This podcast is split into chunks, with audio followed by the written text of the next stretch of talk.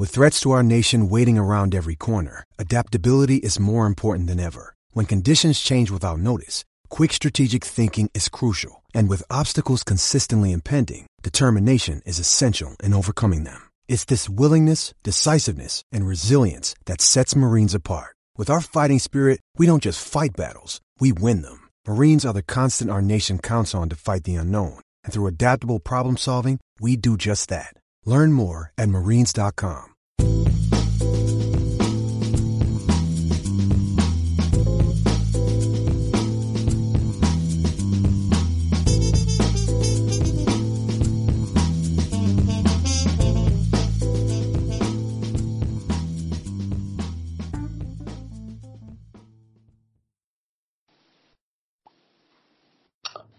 And welcome back, Hawkeye fans, for another edition of our Hawkeye History podcast here at Hawkeye Nation. Um, happy to be joined this week by former Hawkeye linebacker Grant Steen. Grant, thanks for coming on. Oh, thank you for having me. It's uh, it's always nice to be remembered. Uh, it's been a long time since I've stepped on the field for the Hawkeyes, so um, it's always cool to uh, catch up and do things like this with uh, people from the media. And you still have a 319 area code on your cell phone, so you can't, I mean, you obviously can't give Iowa up. Yeah, that's right. Um, you know, it's just too big of a hassle to change your phone number. I, I've lived quite a few places since my time in, in Iowa City, but it, it's super convenient to keep that uh, 319 number. And it's always a good talking point when you meet people too. um, let's let's start there, if you will. Let's start with um, kind of your path since you've left Iowa, and then we'll circle back around to your time uh, with the Hawkeyes. Um, let's start with what you're doing now. Let let the uh, fans know kind of what uh, you're up to these days. Sure. Um, well, my last year playing for the Hawks was 2003. Um, kind of had a long journey since then, as as a lot of people do. But currently, I'm a I'm a strength and conditioning coach for the Seattle Seahawks, and I came into being a strength coach um, in 2009. Um, I became a graduate assistant strength coach at the University of Hawaii, and shortly after um, being there as a grad assistant, I was hired full time and spent four years um, working at the University of Hawaii, which my wife and I loved. We we didn't really see ourselves leaving there. Um, met a couple coaches through, you know, doing different conferences and we brought out coaches to do coaching clinics at the university. And one of those coaches was, um, Ivan Lewis. And at that time, he was the head strength coach at the University of Washington. So in 2013, made a hard decision to leave Hawaii and come to uh, University of Washington. Um, at the end of the 2013 season, um, Steve Sarkisian was hired to be the head coach at USC. So our staff moved down to Los Angeles and, um, I was there for 14 and 2015. Um, got an opportunity, um, to kind of move up, um, the coaching ranks and move to Stanford for 2016. Um, which was, uh, interesting because that was right after the Hawks lost in the Rose Bowl. So the players were very eager to give me a hard time, but had a great time at Stanford. Um, life kind of changed there for a little bit for us, uh, kind of reevaluated some things. I took a step back from, um, the college atmosphere for a couple years and I worked at a company called Exos, um, down in Florida. Exos is well known throughout the, um, performance industry for combine training for pro athletes, for off season training. Um, and at the facility that I worked at in Florida, we did a lot with the uh, special operations community um, so there, every branch of the military came through our building.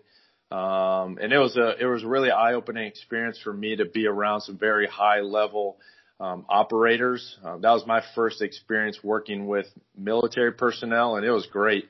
Um, but then here in, um, early in 2019, uh, Ivan Lewis got the head job here at the Seahawks and it was great to reunite with him up here and a couple other guys that I worked with at USC. So, I'm I'm extremely excited to be working in the NFL.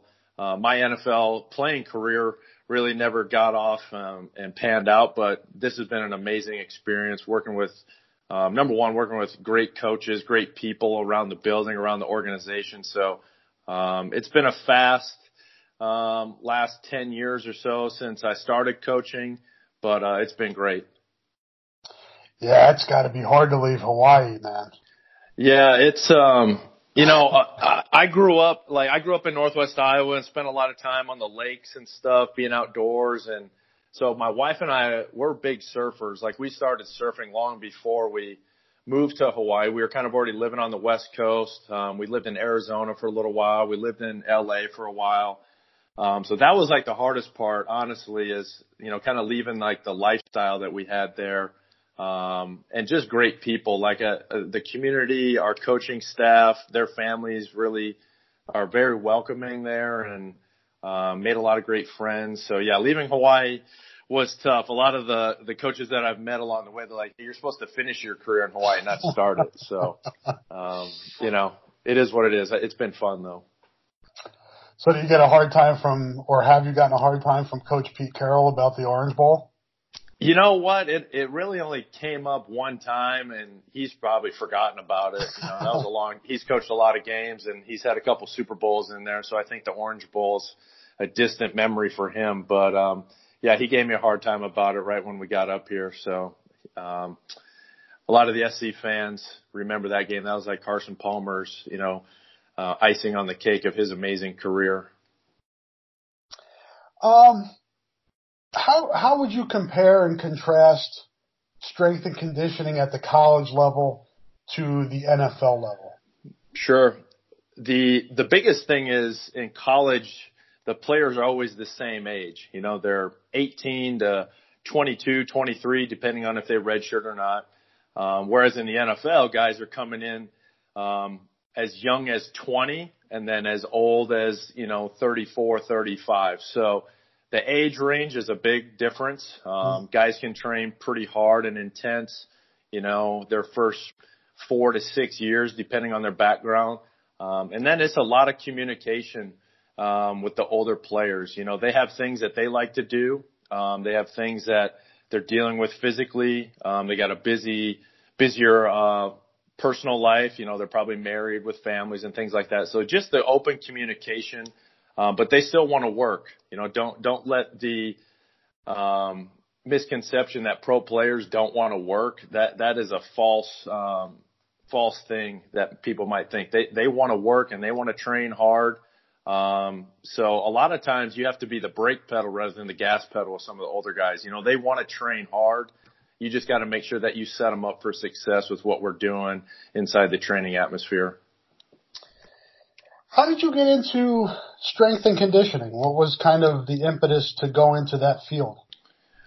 Well, it kind of goes all the way back to my high school experience. Um, you know, I went to the went to Emmetsburg High School. My dad's a high school coach. He was our defensive coordinator when I was a player. Then he became the head coach. Um, and our head coach, Dwayne Twait, um, and my dad were huge, huge advocates of how we could gain an edge through um, through the weight room, through training and being organized and being accountable to your teammates. And um, it proved to be a big difference maker when I was in high school. Um, you know, our team was was in the weight room. They were doing the things to prepare themselves. So that's where it started really. Um, and then I had a school project. I want to say I was in eighth grade on kind of like a career you know, things that you would like to do in your career. And they said you cannot pick being a pro athlete. So that one was out the window. so, um, I had always wanted to coach and I'd kind of started to, you know, enjoy the weight room and investing things. And then, and it just ironically, the summer before, um, this project, the head strength coach from Iowa State at the time, Matt McGettigan, he came to our high school and did a, a coaching clinic because we had just built a brand new weight room and my dad and Coach Twait wanted to make sure that everything was organized in a safe and efficient manner. So a, re- a little bit of a relationship was created there. Um, and I actually interviewed him for this project and he kind of laid out, you know, what being a strength and conditioning coach in college was like. And I was like, man, that sounds like something I'd really like to get into. So that was kind of my first experience with the field. Um, and then like a lot of players and people that you interview probably on this show, Coach Doyle um, made it happen for me. You know, um, I thrived under, I thrived in his program. I thrived um, on the field because of his program, and he's the one that helped me get into this field. You know, my my time as a player was uh, after college was pretty brief, and I knew I wanted to coach, and it was kind of, you know, at the time what was what were what were the opportunities at that time. So this was you know, oh, 2007, 2008, you know, I, I didn't know if I wanted to go down the position coach route. Um, do I want to go down the strength and conditioning coach route? And it just so happened an opportunity at Hawaii um, on the strength and conditioning side came up, and ironically, Coach Doyle had coached um, the head strength coach's brother um, when he was a college player at Utah. So there was a little bit of connection there, and gotcha. I was I was able to kind of work my way in the door that way. So it just was really like a lot of things in life, a matter of timing and opportunity. So, um, but again, like you have to have a passion for what you do, and I've always I've always felt that having a physical preparation advantage um, was a key for me, and I just try to um, you know bring that to what I do now um, in my job other than kind of connections and things like that, in what way did Coach Doyle impact you? Just going through his program and, and probably, you know, since you've left, I'm sure you've probably leaned on him for advice too.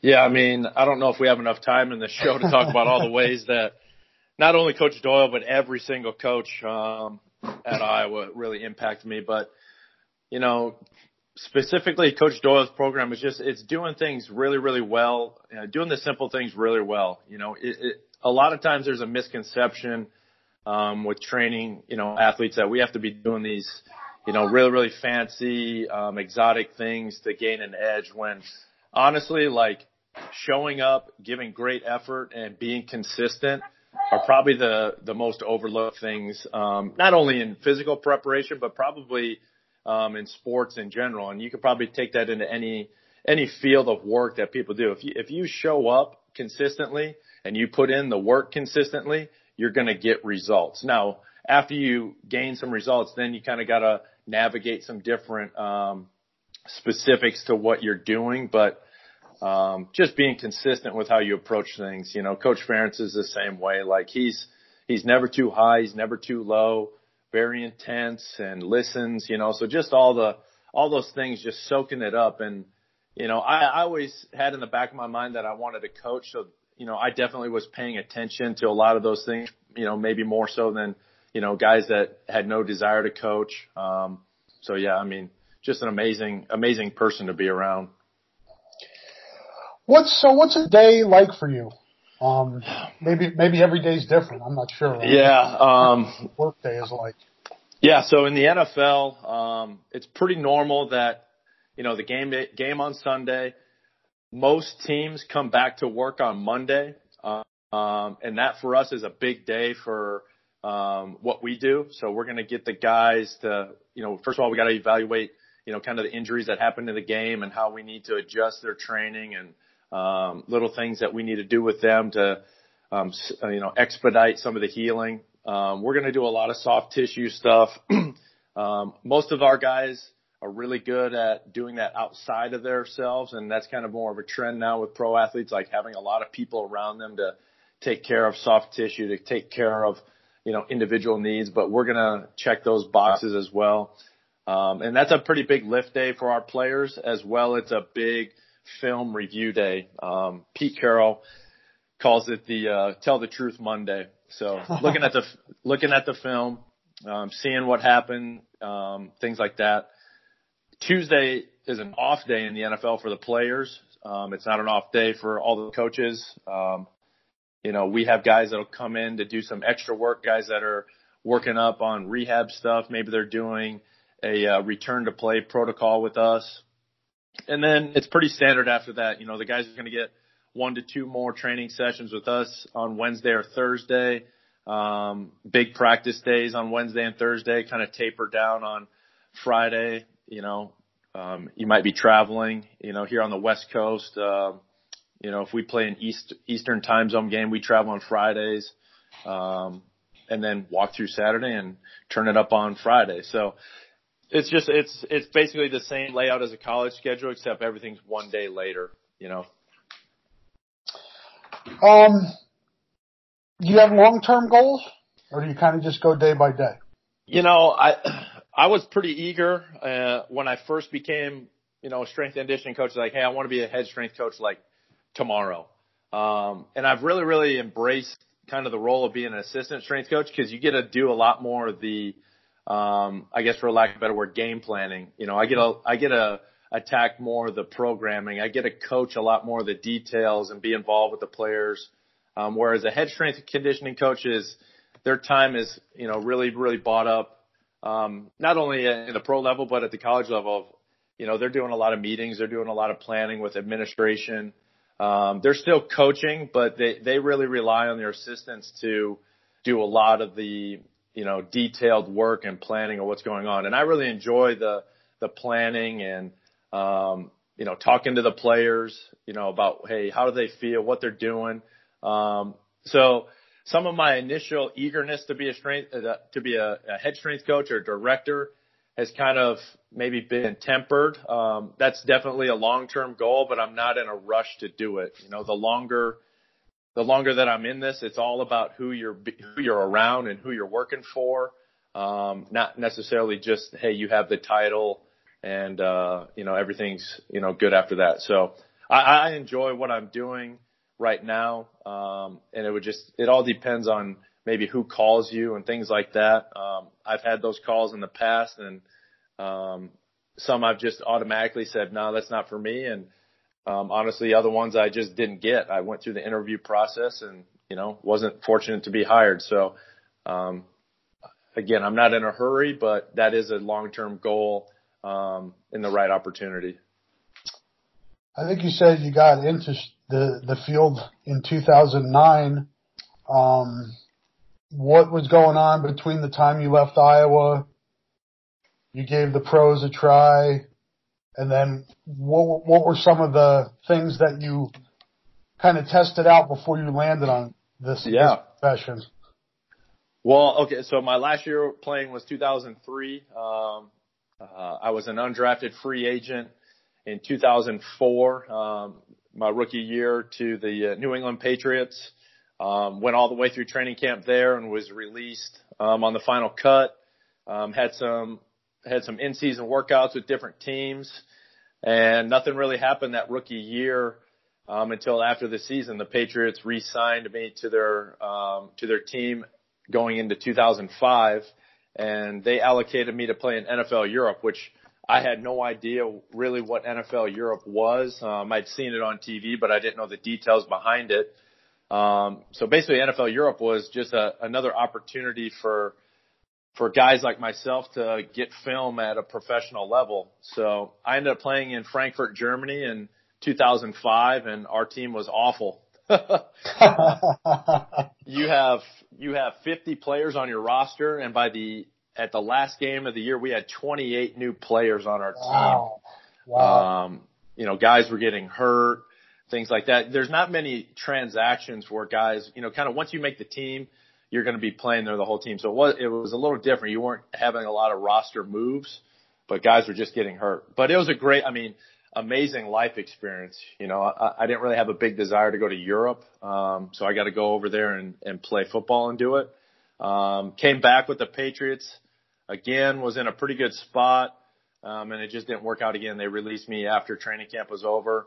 And about, I don't know, two weeks later, I ended up going up to Montreal in the CFL, and I played up in Montreal in 2005, 2006, um, and had a great experience up there as well. It's a different game. There's some different rules. Um, you know, the roster has to be half American, half Canadian, so mm. that can really that can really vary um, depending on injuries and things like that on you know making decisions. It's a pretty tough business for the front office people there um, when they get into the meat of the season and guys get hurt and they have to make sure that the ratio is right. And I kind of got caught up in that a little bit and wasn't able to stay there long term. Um, I knew kind of, I knew at that point football was kind of coming to an end and arena football had changed the rules at that time where you don't have to play both ways. So I played one season in of arena football um, in Arizona, and at that time my my wife had gotten a job in Arizona, so it kind of worked out in both ways. She got a job there while I was still playing in Arizona, uh, playing in the CFL. Uh, moved down there, played a season, and then the Arena Football League folded for a little while after that. So that was obviously the end of the road for football, which I kind of knew was happening. Everybody kind of knows when their time is done. And so there was about a year there where I was just trying to, I was working odd jobs. I had worked at a high school there in Phoenix, um, which was a really good high school, um, all boys school, Brophy High School. Um, was working there kind of in the weight room. I was coaching, um, for them and, you know, just one thing led to another. My wife got a job in LA and we moved to LA and then shortly thereafter, I got the opportunity to go to Hawaii. So we packed up and moved to Hawaii. So things, you know, there, there's a whirlwind time as a, as a player after college when you're kind of on the bubble of, you know, making it, not making it. What do you do? You know, um, there's, there's a saying in the NFL, like it only takes one team to fall in love with you, you know, so, um, for me, it just, you know, I never really lasted a long time. So about four years from 04 to 08 in there where I was kind of in and out, in and out, playing, not playing. Um, and then coaching started. You, you touched on this and, and I always find this interesting and to ask guys this question. Um, you say you kind of knew it was, your time was up. It was time to, to move on from the game, at least from a playing perspective. Uh, what do you remember from that and how do you know? Yeah, it, it's tough. Um, you know, you, you put a lot of, you put a lot of time and a lot of, um, effort into making it. And going into the draft, my agent, you know, was very honest with me. He's like, you know, you're a, you're a late round pick. You're a free agent guy. Um, I was also a long snapper too, so I had a little bit of versatility on my side, um, you know, to try and do a couple things. But he was like, you need to give this about two years because um, once you're out of it for an extended period of time, you know, it, it's over, you know, and it happens all the time. Guys are like, oh, you know, I've been out for two years. I'm still in good shape. And, you know, you just got to tell them like, hey man, it, it's over. You know, mm-hmm. you need to start thinking what's going to happen. So I kind of knew that going into it. And, but by, by no means that I have a plan B. You know, if, if, if you have a plan B, you're probably already on to plan B. I, I just wanted to go all in on it, you know. Yeah. Um, so I was, you know, between between times in New England, I was back in Iowa City. I would train. Um, I had a couple side jobs to just kind of keep me busy, pay the bills. Um, I was living with, I lived with Sean Considine for a little while while he was still in school. He let me just kind of sleep on a couch. You know, everybody has those stories. Um, but it's kind of during that time, I, you know, I talked to Coach Doyle, I talked to Coach Ferentz and Coach Ferentz was like, well, you can probably chase this and, and, you know, until you're married or you have kids. And I wasn't married or had kids at the time. And, you know, that, that's kind of reassuring, but you just gotta, you gotta have a time frame in your mind. You know, um, it gets hard to chase the dream, um, when, when really nothing's happening. But fortunately for me, things happened there for about four years where, um, I didn't make any money, but I didn't lose any money and I had a great time doing it. Um, I learned a lot about the, the business. You know, um, Robert Gallery was my roommate my last three years in college, so I know what it looks like from a number two pick in the draft, and I know what it looks like for me as a free agent guy. So it, it's really been worthwhile now where I'm at because I can relate to where guys are as they come into our building, um, and it just gives you a lot of credit. You know, I I, I played um, I played professionally, and not a lot of strength coaches have um, college experience or definitely pro experience under their belt. Um,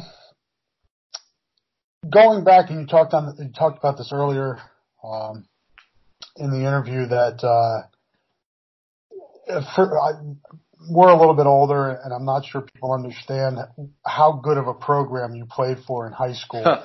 um, yeah, with Coach Twait. I mean, we have an understanding of that, but sometimes, um, you know, as time marches on, uh, people forget. But um, how did that prepare you for Iowa? And at what point did you feel like, cause you were a walk on. I mean, you were a walk on yep. just like you were an undrafted free agent. You, you, you've kind of had to push your way in since the beginning.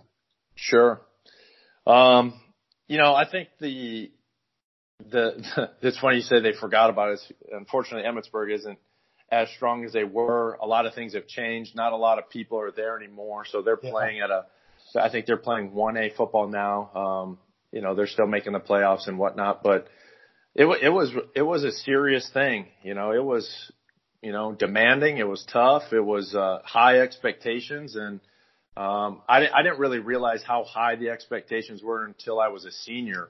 You know, my junior year team, um, it, it arguably was the best team in Emmetsburg history, and I'll, I'll go on record with that. I think every single player that started played college football or college sports. Um, so I mean, that, number one, it was a, a very talented group of guys. But when I became a senior, I was like, man, there's a lot of pressure because those other really good guys are gone, and we ended up losing uh, we were the number one team or number two team, and we lost to West Lyon in the first round of the playoffs, and they were number one or number two. It was like number one and number two playing the first round of the playoffs. Um, and it was like, man, the expectations are really high, and now you lose in the first round of the playoffs. So you understood what it was like to have pressure. But I think in my scenario, it's like a lot of kids from Iowa get overlooked and they have to and they end up walking on because people don't think the competition's really that great and you know are they going to be that good at the college level and I was just used to you know working hard and doing things right and I had a great football IQ and that goes back to you know learning football and being a coach's son you know you pick things up fast and that's why I was able to you know get on the field early at Iowa because I I didn't need a lot of learning reps I could just see the schemes and you know, um, figure them out.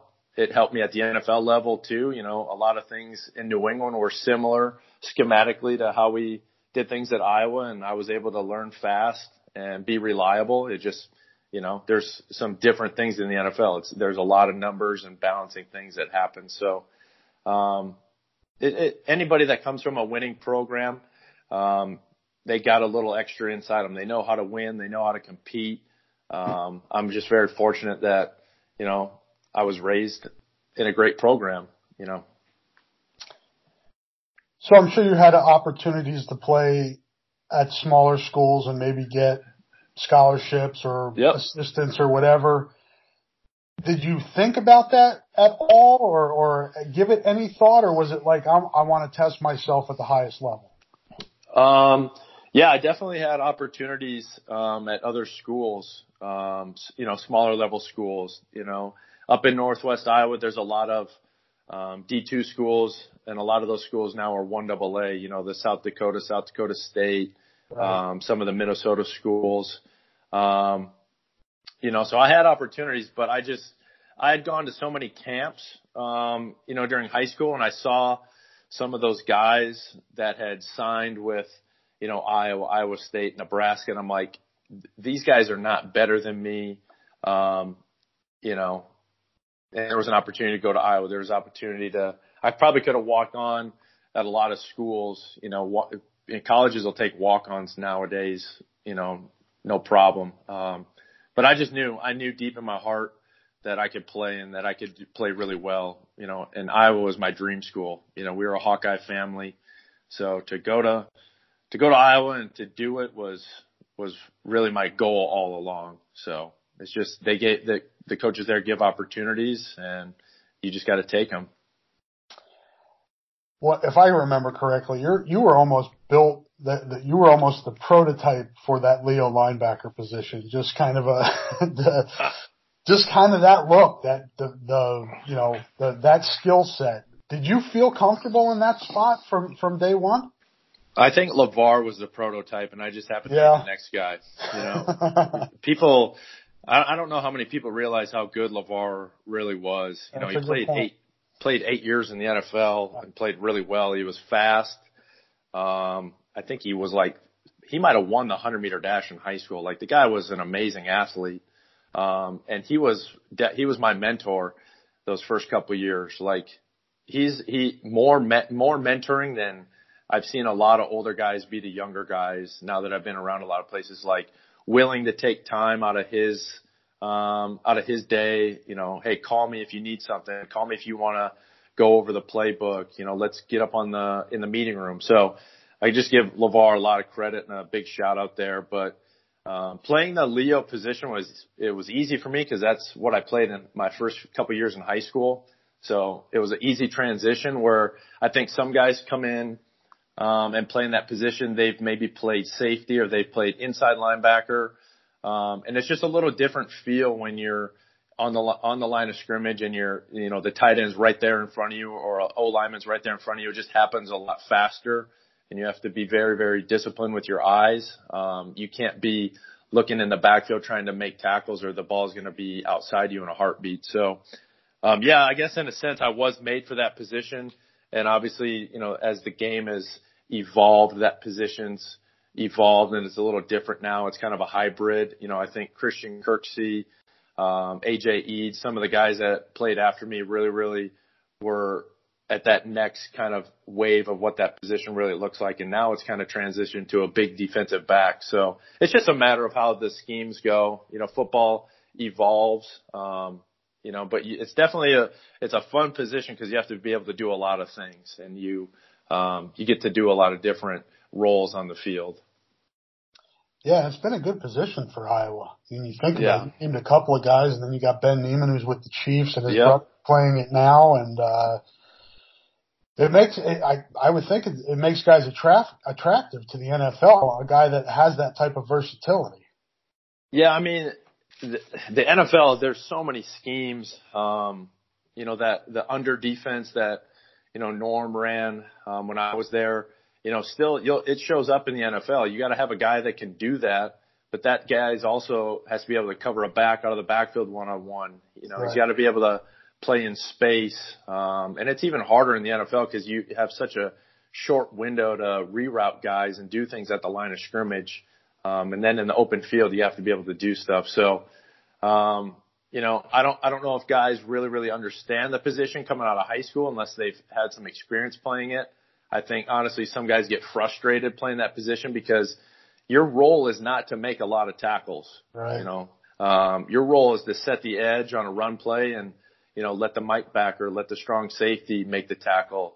Um, you're going to make your plays in space in the passing game. You're going to make your plays um, on outside run plays, but um, it, it's a it's a very disciplined position that no that goes unnoticed until something bad happens, and then it's you know like, hey, what you know what happened on that play? Well, you know the Leo backer lost contain, or the Leo backer didn't reroute the the slot receiver, and it's a big game. So it's definitely a kind of a position that if you really, really know the ins and outs of football, you appreciate. But if you're just the, the casual fan, you would never know what's going on.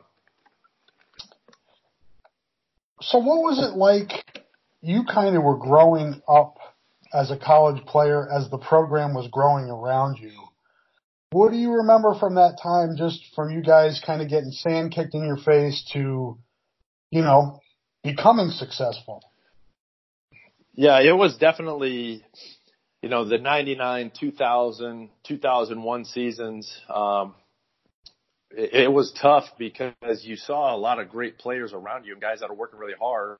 Um, but it's just, I think it's part of growing a program, you know, um, you know, you're going to go through some rough times. You're going to lose some games. Um, but we all saw the work. Um, that was going on behind the scenes. You saw the coaches working hard, recruiting hard, you know, um, the players inside the locker room still believing, you know, it, a lot of guys were young, um, and it just happened, you know, it's, it's just being a, is the, the case of guys being consistent in what they do and believing in what they do. And, um, you know, you saw what happened 2001, you know, we win a bowl game, 2002, we win a Big Ten title. 03, you know, we win a bowl game, 04 Big Ten title. Just kind of that, that 01 to, you know, 04, 05 era, just like boom, the fruits of all that hard work for the coaches and players, you know, it, it happened, you know, so it, it was fun to be a part of that for sure. It was definitely fun to be a part of that. You learn a lot. Um, you learn how hard it is to win and you learn how fun it is to, to win. And, um, yeah, just so many things that you go through in a in a hard time in '99, 2000 till boom, you win a Big Ten title in 02, and it's like this big weight off your shoulder. Then the challenge, you know, re- is consistency after that to keep doing it without this. Hey, we got to climb the mountain um, hey, we we climbed the mountain. Now what do we do? So, got to experience both sides of that, and it was it was an amazing time. Do you still remember the name Gibran Hamdan? Oh yeah, yeah. His uh, it's funny because I think his brother at one point in time was the offensive coordinator here at UW.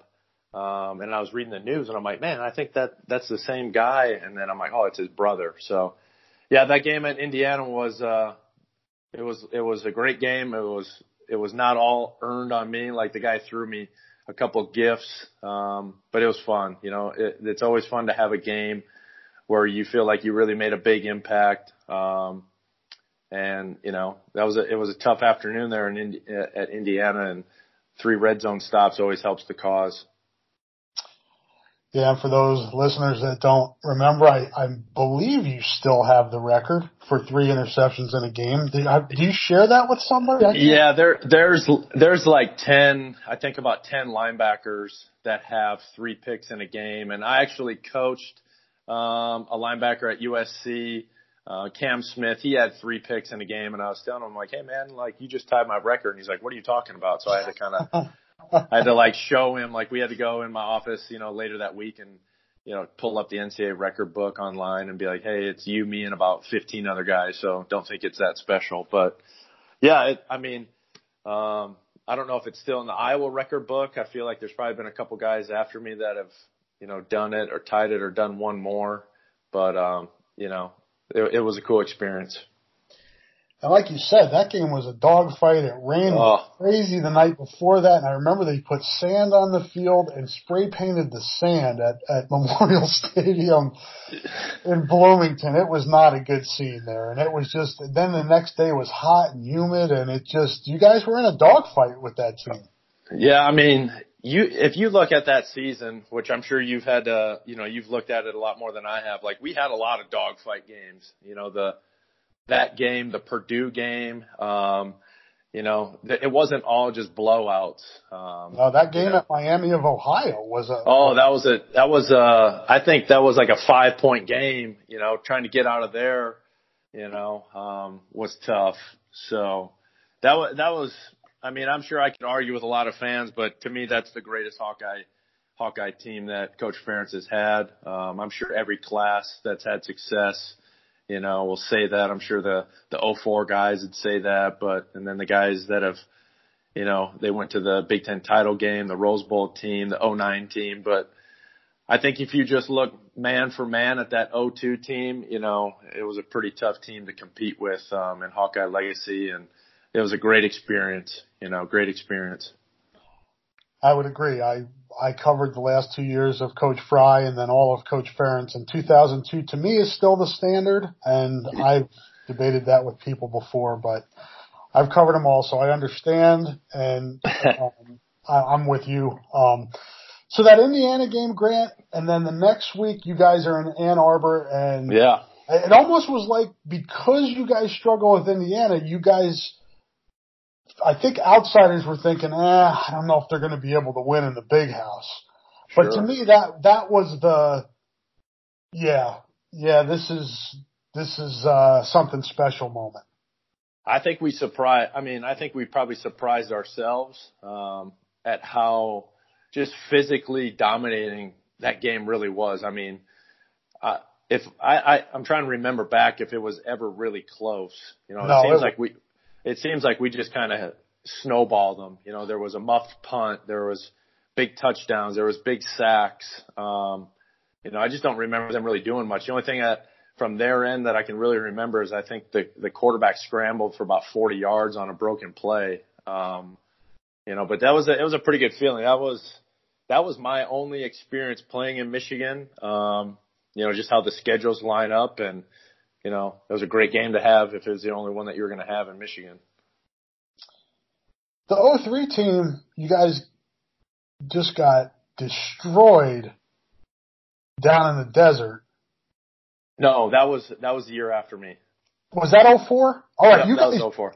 You guys 03, you beat uh you guys beat Arizona State, right? With the yeah. the kid that came in was gonna with all the Heisman hype. Yeah, so I think we we that was like a 21 to 2 game. Like Um, you know, they had like a punt that pinned us deep on the goal line and there was like a bobbled snap that, you know, yeah. just, I think Nate just took a, took a safety so that it wasn't anything worse. But yeah, we played Arizona State at home in 03. Um, our losses in 03 were at Michigan State, which that's a, that's a tough place to play. Um, I never won up there. We lost at Purdue. Um, never won there. I lost there in 01 and 03 and then we lost a close one at Ohio State. That's right. So those are our three losses in 03. Yeah, um, Kirk, Kirk still brings up that that Michigan State game. He still kicks himself for for, for kicking that away to Smoker and letting him get the ball first.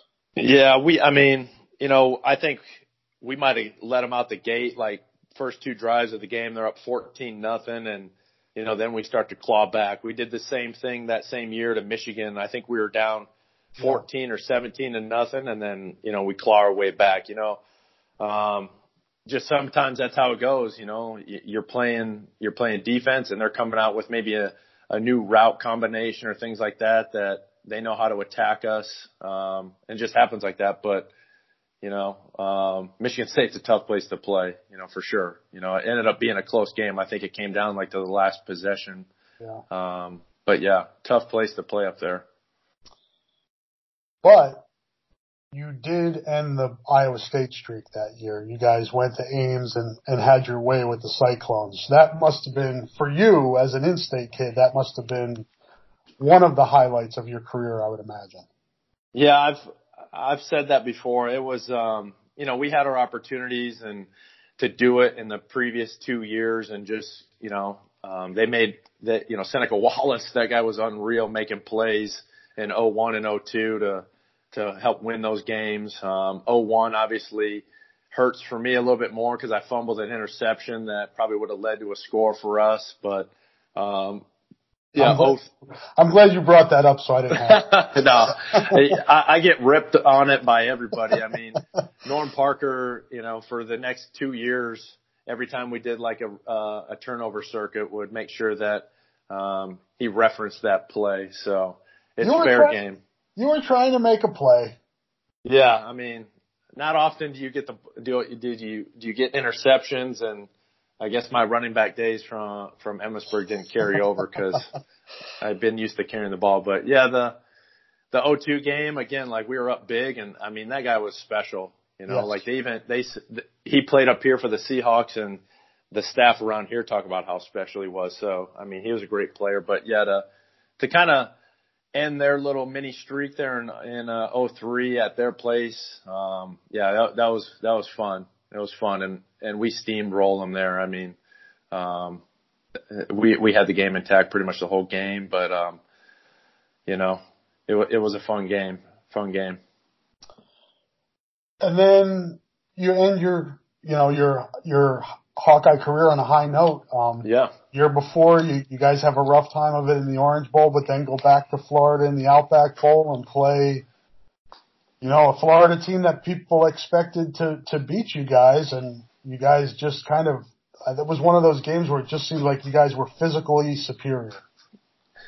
Yeah, I, I mean, there's always going to be the stigma. It doesn't matter, you know, really what the Big Ten team versus an SEC team like. There's just this stigma that, you know, the SEC teams are just that much better, that much more um, athletic, whatever you want to call it, which you know, I, I think it's been proven too many times now that that's not the reality. But um, the Florida game, you know, I, unfortunately, I tweaked my like I had tweaked my ankle during the middle of the season and made a big play on like a I want to say it was like a wide receiver screen, like a pretty big tackle, and the guy landed on my ankle and kind of broke up some scar tissue. So I missed a a decent amount of the second half, which kind of stinks in your last game, but it was good to end on a really big play. Um, and again, like just to go out to to finish your senior season with a win, I mean that's how you want to do it. And you know all those guys playing in that game, a lot of seniors making a lot of big plays.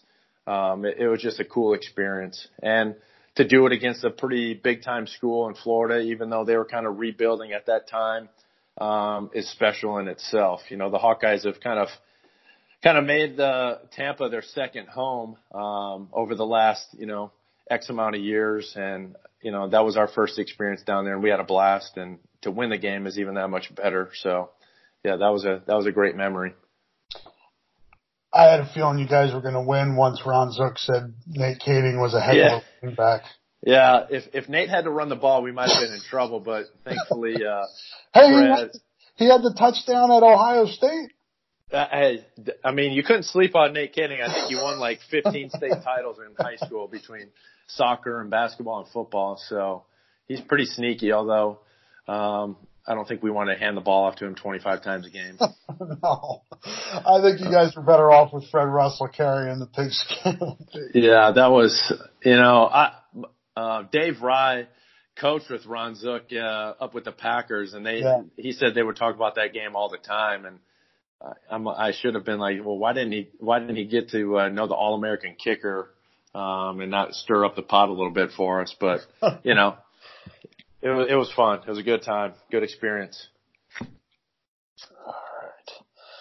All right. So I did find this list of my five questions that I ask at the end of these things that are just kind oh, of okay, great. Fun walk down memory lane from your time at Iowa. Um, and the first question is, what what was your favorite place, or where was your favorite place to hang out when you were here, non-restaurant or bar? Ooh, um, well, at, in the early 2000s, uh, pretty much every athlete lived out at Pheasant Ridge Apartments. Um, right.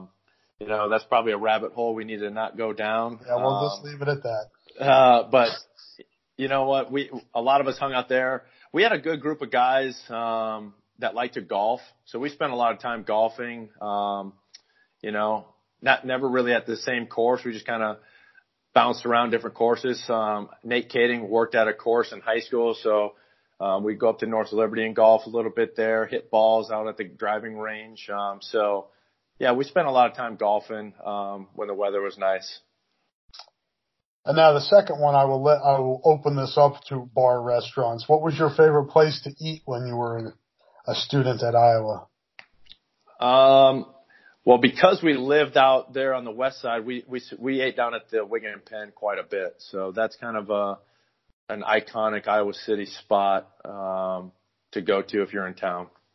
What was your meal of choice? Did you just go pizza, or did you go Wigatoni, or what? what yeah, I was more of a Wigatoni guy. Um, yeah, Wigatoni brings back a lot of good memories there. Grant, what was your favorite um, course of study or professor while you were at Iowa? Man, this guy would kill me if I didn't say his name. So, uh, Randy Hirokawa was the um, dean of the communications school, um, and I took a couple classes with him um, throughout that department. And he's actually now the uh, president or the dean at University of Hawaii Hilo and Randy was my advisor in college. Um, and so I had like changed my major into communications, um, and I'm taking a class and, you know, typical first day, you're introducing yourself and he says my name and he goes, sit down. I know who you are and stop fumbling the ball when you intercept it. And I'm like, Hey, hey, thanks for putting me out there like that, Randy. Like, come on, man. But, uh, we've had, we've remained in touch over the years, especially when I moved to Hawaii. Um, you know, yeah, but Randy Hirokawa was a great professor. He was a big supporter of the of the program. Like that guy would do every single recruiting visit um, to meet with parents. Um, just a guy that was really all in with Coach Ferentz and helping the program, doing a lot of things like that. So you got a lot of professors like that at, at the school, and you know it's always good to have one of those guys that you know personally. Yes, and I will I will uh, agree with you on that. I know Randy, and I, when I was at the Press Citizen back in the day, and his daughter played at City High, was an athlete, and I covered her, and I got to know Randy. I'm still friends with Randy on Facebook, and he's a good guy, and he looks like he's living the good life down there in Hawaii. Yep, he's he's he's back at home, and you know he's loving it. Uh, the Big Island's a great place to be. You know, there's a lot of things to do there. You can get um, you can get your uh, retirement years in well out there. I think you mentioned Robert Gallery um, as your roommate at Iowa. Who else were, did you room with at Iowa? So my uh, in the dorms, my first roommate was uh, um, Andy Borchers, uh, mm. or sorry, Corey Borchers. Corey, yeah. Yep. Um, from Le Mars, we played football and basketball against each other in high school. Um, and then when we moved out of the dorms, Jared Clauss, um, D lineman from West Des Moines, yep. and then Robert and I were all roommates. And then right across the street, you had uh, Chad Greenway, um, you had Eric Jensen across the road, you had um, Colin Cole, Fred Barr, um, right across the road, Ramon Ochoa. Um, we all kind of lived in the same little spot, and then there was a lot of a couple of the Mike Dolezal, um, mm. Fred, um, some of those guys were right across the road. So yeah, my roommates were Robert and Jared, um, and you know they were in my wedding. Dave Rye was uh, in my wedding. You know, a lot of the guys from my era. You know, we we we do a pretty good job of staying close. You know, it's tough when you're coaching um, to get back to games. You know, they always want to get a reunion together, and I'm, I ha- I've had to miss every single you know, reunion or things like that because I'm coaching, but uh they keep me up to speed on all the you know, the alumni stuff. Do you watch the games, Grant? Do you try to get oh, do you get a oh, chance yeah. to watch? Yeah. I mean when I was living in Hawaii I was up at six AM to watch the games. Um if we're you know, at on the road or in a meeting. I'm listening to Dolph on the radio. You know, I've tried to call in several times, Dolph, to get on the post game show, and you never take my call. So, you know. I'll let them know. but yeah, I, I I know what's going on in the program. I might not know all the details like a, a diehard fan, but um, I try to watch or listen to every single game. Cool, cool. And then our last our last question here of our five is uh, your favorite Kirkism. Um, could be a story, could be something that he was you remember him saying a lot that stuck with you. Uh, something in that regard. Not so much a saying. It's coach. Coach has a great way of talking with his hands.